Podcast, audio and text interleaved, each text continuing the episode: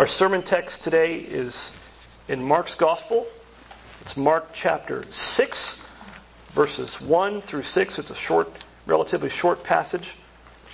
And I'll ask, as is our custom, that you stand for the reading of God's holy word this morning.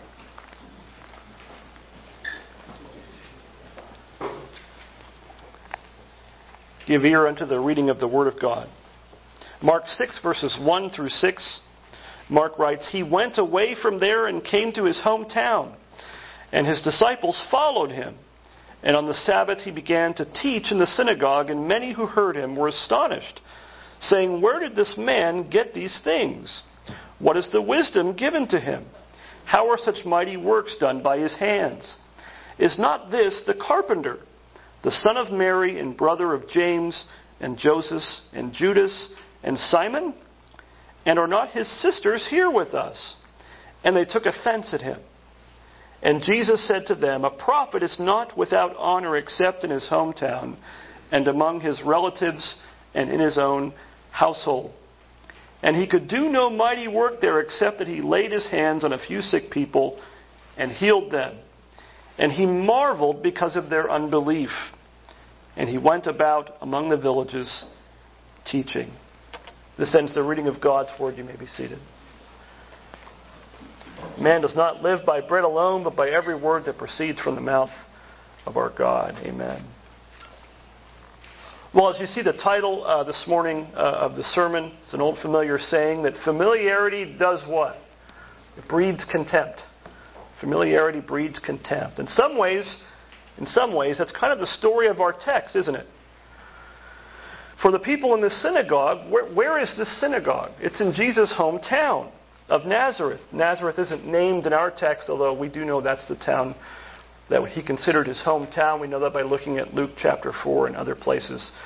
Um, but the people in that synagogue, in that town, probably were more familiar with Jesus than anybody else that we've met in the Gospel of Mark up to this point. Better than the disciples knew him, they knew him longer. Put it that way.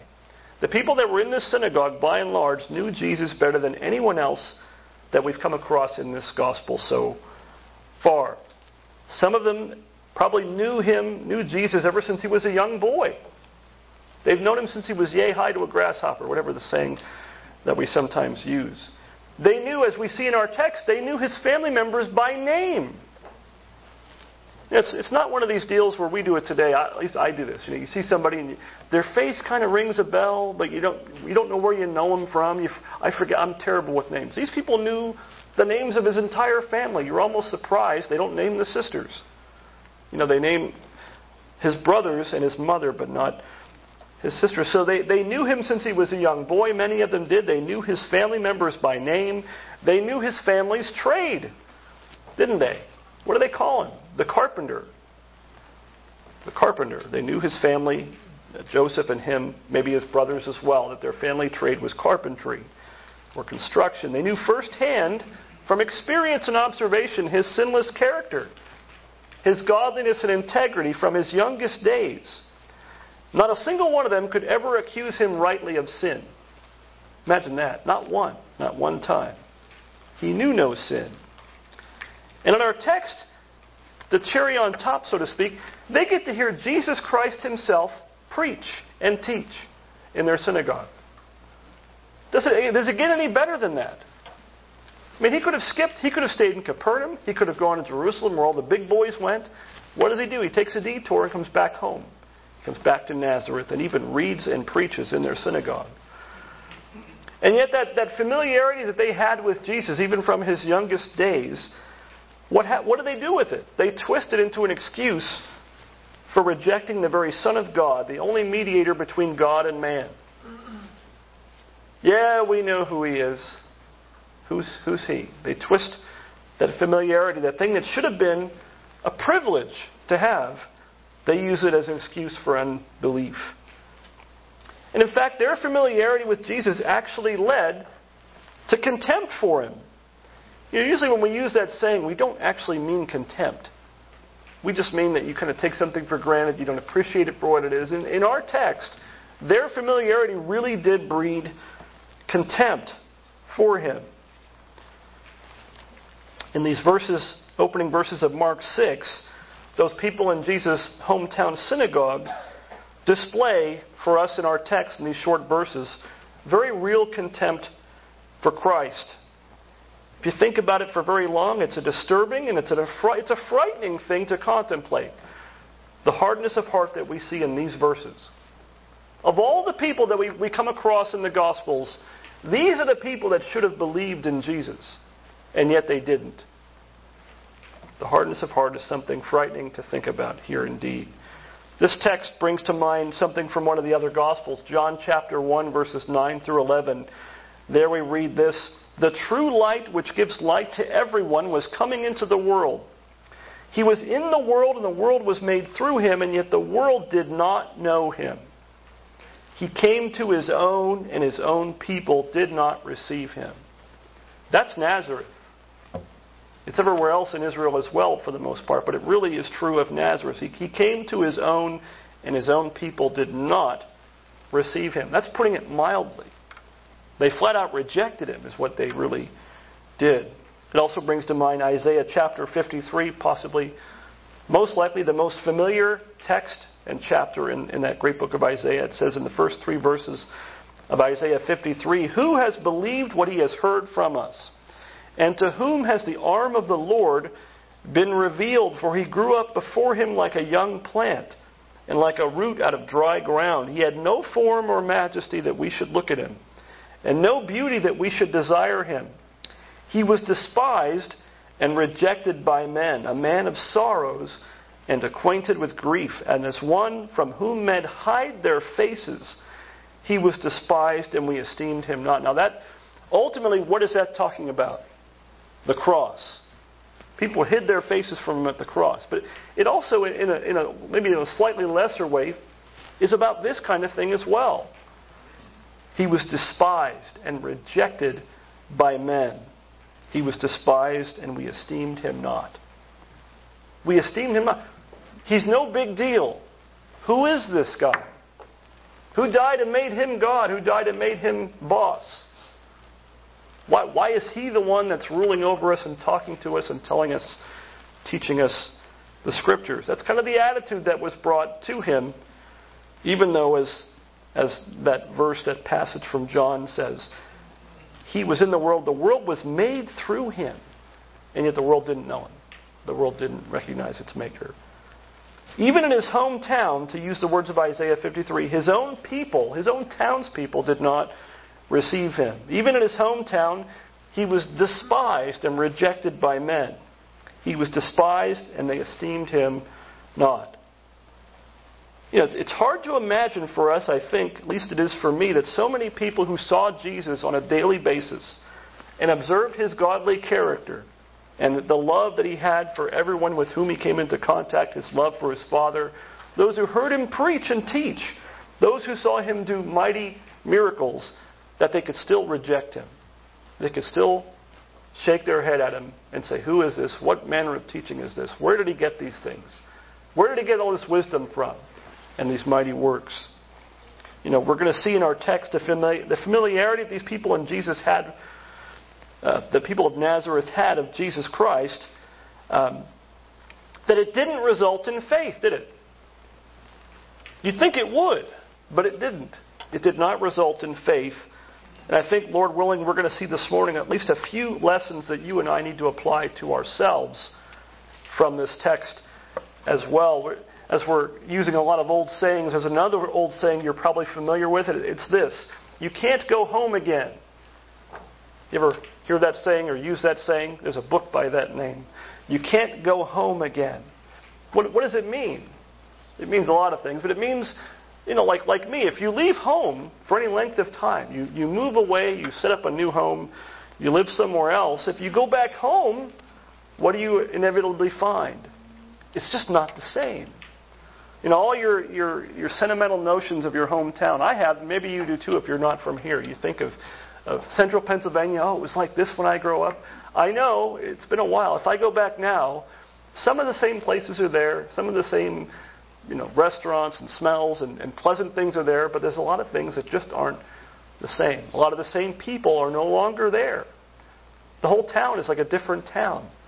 Most of my hometown probably wouldn't recognize me these days. They might not recognize you in your hometown if you're not from here um, either. So things change. People change. Jesus comes home to Nazareth in our text here this morning, but he doesn't. They don't roll out the red carpet. And they kind of seem like they do, but they really don't, do they? They do let him speak in the, the synagogue. He doesn't really get the welcome that you would expect him to get in his hometown. If any place should have rolled the red carpet out, it would have been should have been Nazareth. Verses 1 and 2, the first part of Mark 2, Mark writes this He went away from there and came to his hometown, and his disciples followed him. So he, he's not coming by himself. It's clear that he has followers now, his disciples and others. And on the Sabbath, he began to teach in the synagogue. Now, I don't, uh, I don't know if you, sometimes you notice what's not in a text, and you have to be careful with that, that kind of a thing. But what don't you see here? You don't see any fanfare. You don't see, particularly, any mention of crowds, do you? This might be the first section in Mark's Gospel where you don't see a crowd, other than the wilderness during the temptation. If you've been following along in the book of Mark, you would remember that so far, pretty much everywhere that Jesus went, the crowd showed up out of thin air. He couldn't get away from them. Everywhere he tried to get away from the crowds, crowds followed. And when he came back from getting away from the crowd someplace else, crowds showed up crowd showed up again. They followed him everywhere he went. He could not get away from them. Call it an argument from silence if you want, but here in Nazareth, in Jesus' hometown, it really does seem like the first time that Jesus goes anywhere and a crowd does not show up. He does not seem to draw a large crowd here. Mark makes no mention of it, and everywhere else he has. And I think that's significant. Jesus came to his hometown with his disciples in tow. And on the Sabbath, what did he do? He began, verse 2, he began to teach in the synagogue. Now, in Luke chapter 4, which many, including myself, believe to be a parallel account to this one, Luke tells us in verse 16 of Luke 4 that it was his custom, quote, it was his custom, Jesus' custom, to go to the synagogue on the Sabbath and even to read from the scroll of the Old Testament scriptures in the, in the synagogue. And what was the response of the people who heard him when he went there and taught and read from the scroll? Verses 2, the last part of verse 2 to verse 3, it says this Many who heard him were astonished. When's the last time you were astonished at a sermon? Don't answer that. Uh, many who heard him were astonished, other than looking at the clock, right? Uh, where did this man get these things? I mean, they're shocked. They're, they're all looking at each other and what, what in the world's going on here, right? They were astonished, saying, Where did this man get these things? What is the wisdom given to him? How are such mighty works done by his hands? Is not this the carpenter, the son of Mary, the brother of James and Joseph and Judas and Simon? And are not his sisters, you can almost picture them going like this, are not his sisters, they're right there. Aren't they here with us? And then what does it say? They took offense. They took offense at him. The people in that synagogue in Jesus' hometown of Nazareth were astonished by the teaching of Jesus. They were astonished at a few things. One, they were astonished at what he said. Mark, as, as is Mark's custom, doesn't tell us what he said. Mark almost focuses not at all on on the actual words of Christ. He focuses on action. Luke tells us what he said, and we'll get to that in a minute. They were astonished at what he taught them. You know, where did he get these things? They were astonished by the wisdom with which he taught them. Where's this wisdom? You know, where did he get this from? What is this wisdom he's, he's got? Where did he get it from? He didn't get it here, might be the implication, right? We don't have schools like that here. Nazareth was kind of in the middle of nowhere. Uh, and where did he get the mighty works? They were astonished at the mighty works that he had done. They heard of the mighty works that he had done. And they couldn't figure out how somebody whose hands worked on wood, that those same hands could do miracles. Now, so far, so good. It sounds like they're very impressed. They're astonished. Hey, they acknowledge everything about what he did, don't they? They acknowledge his teaching, in a sense. They acknowledge the wisdom of his teaching, don't they? They don't say, This is the dumbest thing I've ever heard. They say, Where did he get this wisdom? Where did he get all this from? That's, that's the impression you get from that. But despite all that, what does it say? They were, they were astonished and they were offended. Their astonishment was that of unbelief, not of faith.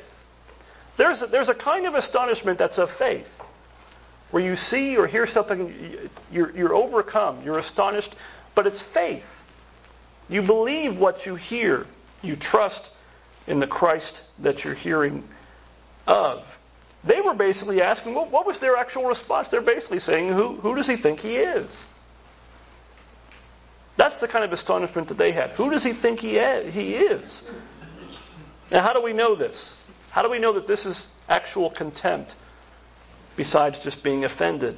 Notice the way that they, these people in the synagogue referred to Jesus. Notice what they don't call him. Did they not know his name? They knew everybody else's name in his family. They don't use his name. Verse 3 makes clear to us again that they knew exactly who he was. They don't say, Your face rings a bell. Hey, weren't you that kid that so and so? They rattled off all the names of his family, just about. Mary, his mother. They name J- James, who was the, the author of the book of James in your New Testament. Joseph, Judas, the author of the book of Jude, most commentators say, and Simon. Four brothers and his mother, and don't mention his own name. They don't mention his sisters, they mention his family trade, referring to him as the carpenter. The carpenter. So they were very, very familiar with Jesus. By their own words, their own words condemn them. That they knew him, they knew who he was. And calling him the carpenter, you know, the, the carpenter, it's, it's almost certainly a put down. Not that being a carpenter is a bad thing, not that they thought manual labor was bad, uh, but it's, you know, it's as if, you know, where did you go to school to get this stuff?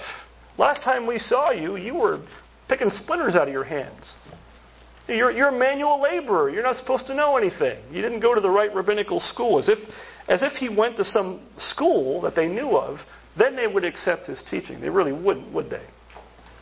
You know, incidentally, I won't belabor the point, but the fact that they mention brothers and sisters, even brothers by name, I think that, that clearly refutes the Roman Catholic doctrine of the perpetual virginity of Mary. You can see that the Scripture doesn't uphold that. The Scripture tells us different. He had brothers and he had sisters. Well, let's take one, be careful to note one thing about, about Jesus being called the, the carpenter here. That there's nothing demeaning or dishonorable about manual labor. There's nothing wrong with working with your hands, getting dirt under your fingernails. Jesus the Lord of glory worked with his hands. He worked with his hands. Moses, what did Moses do before God used him to deliver Israel from Egypt? He worked as a shepherd. Exodus 3, verse 1. King David, what was King David doing when Samuel finally found him? He was the young guy watching the sheep. 1 Samuel 16:11. No less than four of the apostles that we read of in the book of Mark in chapter 1, what, were their, what, what did they do for a living? Fishermen. Pretty sure fishermen work with their hands. They get their hands dirty and get their hands bloody. And yet Jesus called them, of all people, to follow him and even to become his apostles. Some of his chief apostles, frankly. Not, you know, if you want to rank apostles, three of those four were fishermen that were at the top of that that list. Working with your hands honorably in a lawful calling is nothing to be ashamed of. Not only that, but it doesn't preclude you from being used by the Lord Jesus, does it? In some ways, you could be forgiven for thinking that the less impressive a, a person's personal resume is, that the greater the prospect there is that the Lord might actually use them, might actually use that person. We should be mindful that the Lord, as the Scripture tells us, doesn't look at things the way that we often do. What does 1 Samuel 16:7 say? The Lord sees how?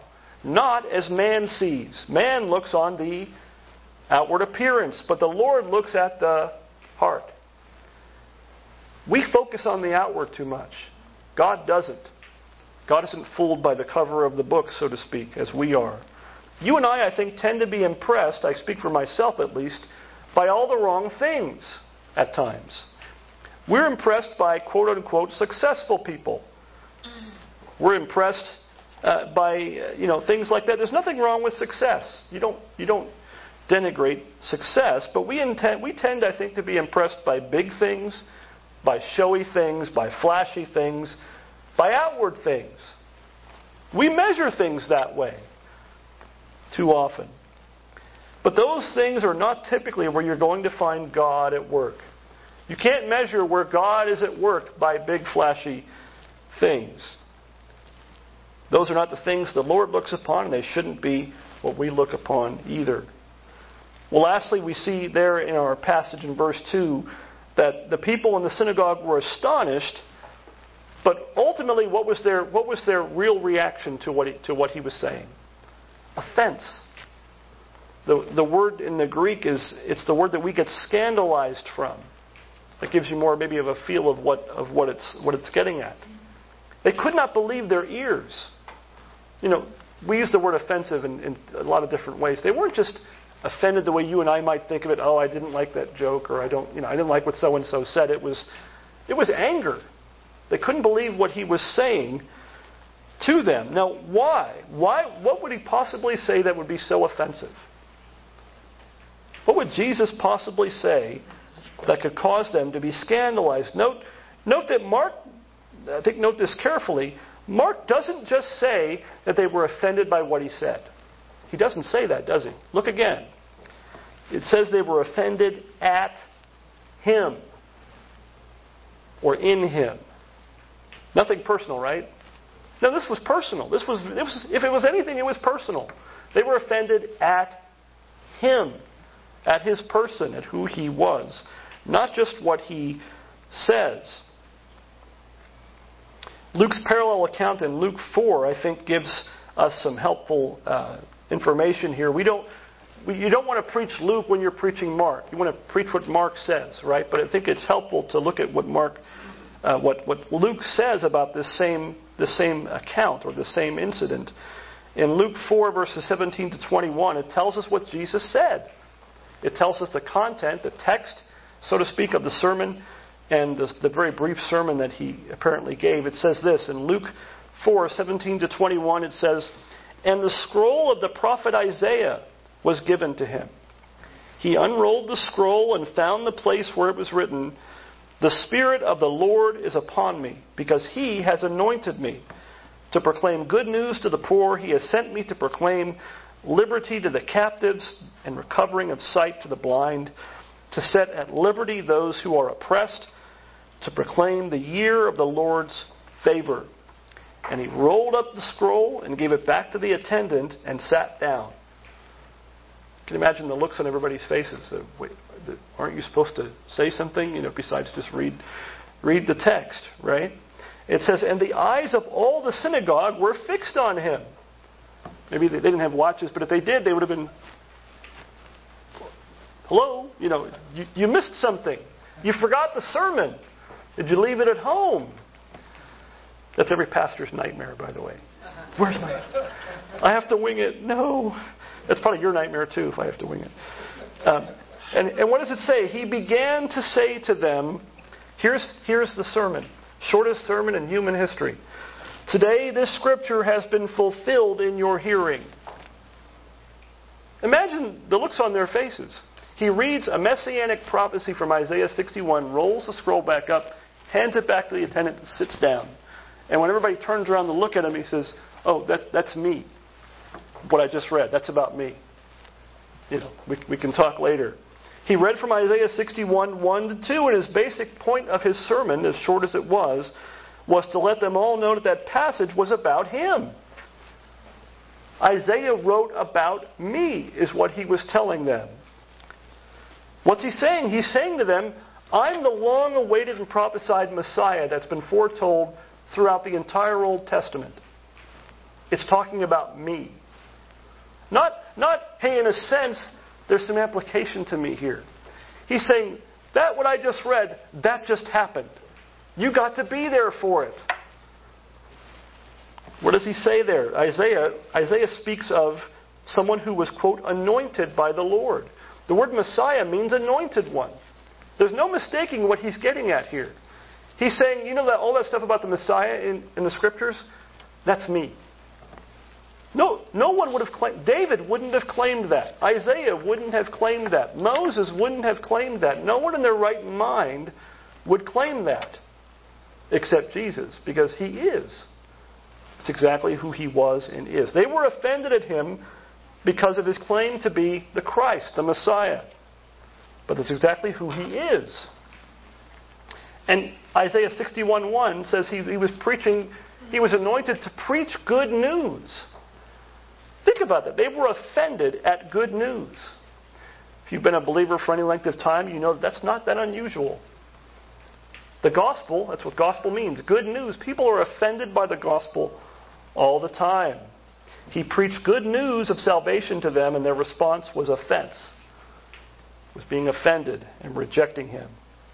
Now, think about this for a moment. They knew Jesus, they knew the guy talking. It wasn't like some stranger rolled into town with his, his entourage that they didn't know from Adam and got up, unrolled that scroll, and said, That's me. Thank you very much, and sat down. They knew him. They knew Christ, they knew Jesus, but they still rejected him and turned their backs on the salvation that's only be, to be found by faith in him. The people who had every reason to believe in him used that knowledge of him as an excuse to harden their hearts in their unbelief. J.C. Ryle writes this. He says, Never had any place on earth such privileges as Nazareth. You know, the scripture elsewhere says, Can anything good come out of Nazareth? You know, pick a town you don't like and, and insert Nazareth there. It's what possible, what good thing could possibly come out of Nazareth? Ryle says, No place, never had any place on earth such privileges as Nazareth. For 30 years, the Son of God resided in this town and went to and fro in its streets. For 30 years, he walked with God before the eyes of its inhabitants, living a blameless, perfect life, but it was all lost upon them. They were not ready to believe the gospel when the Lord came among them and taught in their synagogue. They should have known better. It's, it's, it's, hard to fathom the hardness of heart in this, in this town when Jesus was there. What is, how does Jesus respond? We know their response. It was they were astonished, right? How was Jesus?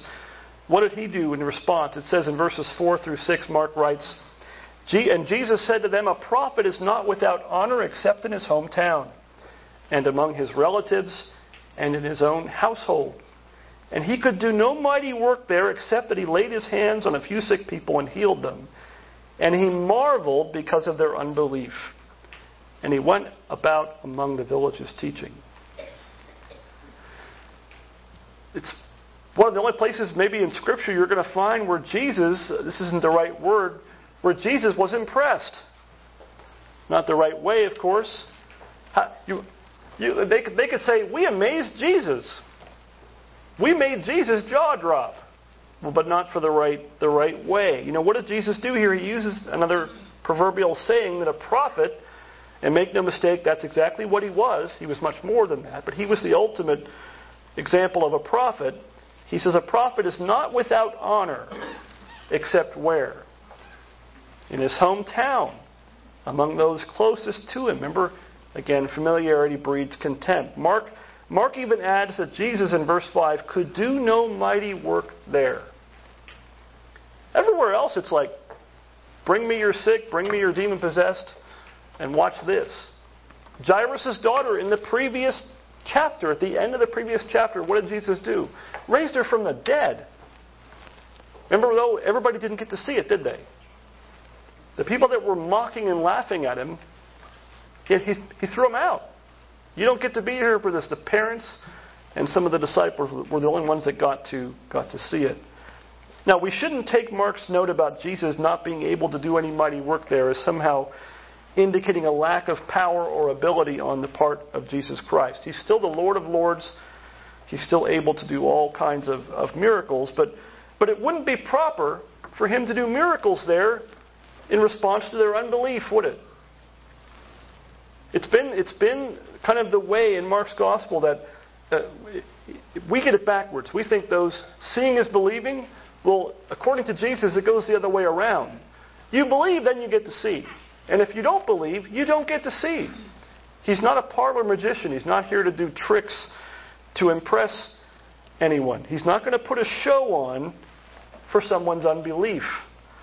He couldn't put a show of miracles on before those who rejected him in unbelief. So the, the people in his hometown, these people had the great privilege, the great advantage of having Jesus himself grow up in their town among them, maybe for 30 years or so. But they used that privilege that no one else enjoyed. They used that advantage that no one else had but them as an excuse for unbelief. Maybe now you see why Jesus marveled at their unbelief. He couldn't believe their unbelief. Is kind of a way kind of a way to put it. You know, no wonder that he moved along once again, didn't he? You're not going to believe? On to the next towns. He didn't stick around beating his head against, against the wall. And I think you and I can learn some lessons from those people in Nazareth. The first and, and foremost, we should never settle for familiarity with Jesus. We should never settle for familiarity with Jesus. Let us never be content just to know about Jesus. You better know about Jesus. Don't get me wrong. You don't get to make up whatever you think about him. But you can know all about Jesus from the Bible and yet not actually know him at all. Again, you don't get to make up what he's like. You don't get to use your imagination. But you can know all about Jesus and not actually know him at all. You can grow up with all the privileges and advantages of being raised in the church, being baptized in the name of the triune God, hearing the scriptures taught and preached every week, partaking of the Lord's Supper on a regular basis, and enjoying the fellowship of God's saints, and yet never know Christ. None of those things, as good as they are, they're good things, every last one of them. None of those things is a substitute for a real and living faith in Christ. If you have a living faith in Christ, you will be involved in all those things. But those things are the fruit and result of faith, not an excuse or substitute for them. Knowing Christ is the essence of eternal life. A well-known verse, some of you I'm sure have this memorized, John 17:3. It says, "This and this is eternal life." What, what is eternal life? How do you define it? How did Jesus define it? This is eternal life that they know you, the only true God, and Jesus Christ, whom you have sent. Knowing God, knowing Christ is eternal life. It's what it's all about. If you don't know Christ, you don't have eternal life.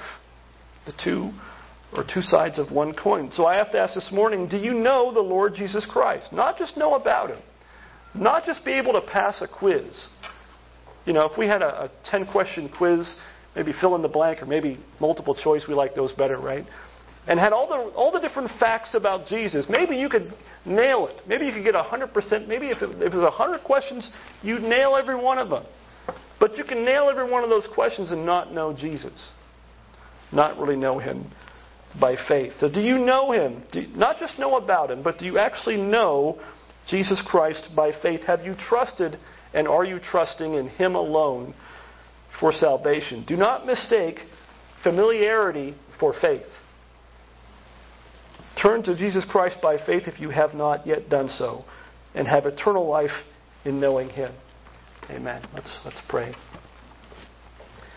Heavenly Father, we read this passage and we, we don't even know what to think about a lot of it. We, we recognize some of the same things. We know that in some ways, it feels at times that we're surrounded by people who are familiar with Jesus but don't know him, who have been raised in churches, even good churches, and have been baptized in his name and have enjoyed the fellowship of the saints, the teaching of your scriptures, the Lord's Supper, and all kinds of advantages that some people never never even dream of having, and yet stay in their sins and trust in their own righteousness and trust in their own church attendance and trust in being a part of the right church or whatever it may be, or trust in being a minister trust in, in doing religious things and yet never trust in Christ. We ask that you would give us grace. We believe, help our unbelief. Give us grace to not settle for familiarity with Jesus, but to seek to know him better and better. Those of us who know him already. Make, give us grace by your Spirit to make that uh, the goal, the one goal of our whole existence, to know you better. To know and love and serve you above all things. And we do ask that if anyone here does not yet know you, that you would open their eyes even today, that they might turn to Christ and live. We pray for our neighbors, especially here in Ramona, but also our loved ones, wherever they may be, that don't yet know you, that you would open their eyes, that they wouldn't, that they wouldn't despise your anointed one, that they wouldn't reject him due to familiarity and think nothing of him, but they would see who he is, that you would open their eyes to perceive the glory of Christ and look to him and have life in his name. For it's in his holy name and precious name that we pray. Amen.